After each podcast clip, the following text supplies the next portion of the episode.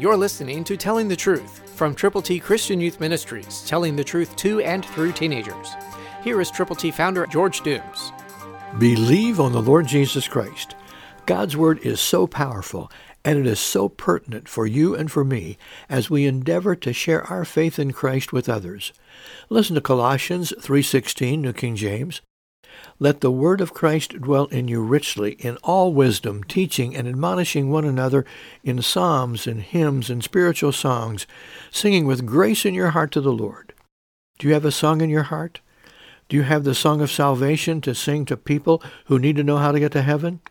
We've put together for you God's A B Cs. They are available for you when you call and ask.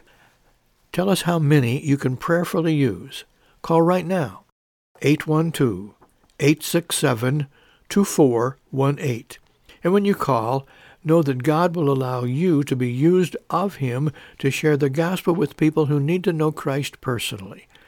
So let the word of Christ dwell in you richly, especially as you share your faith in Him with others.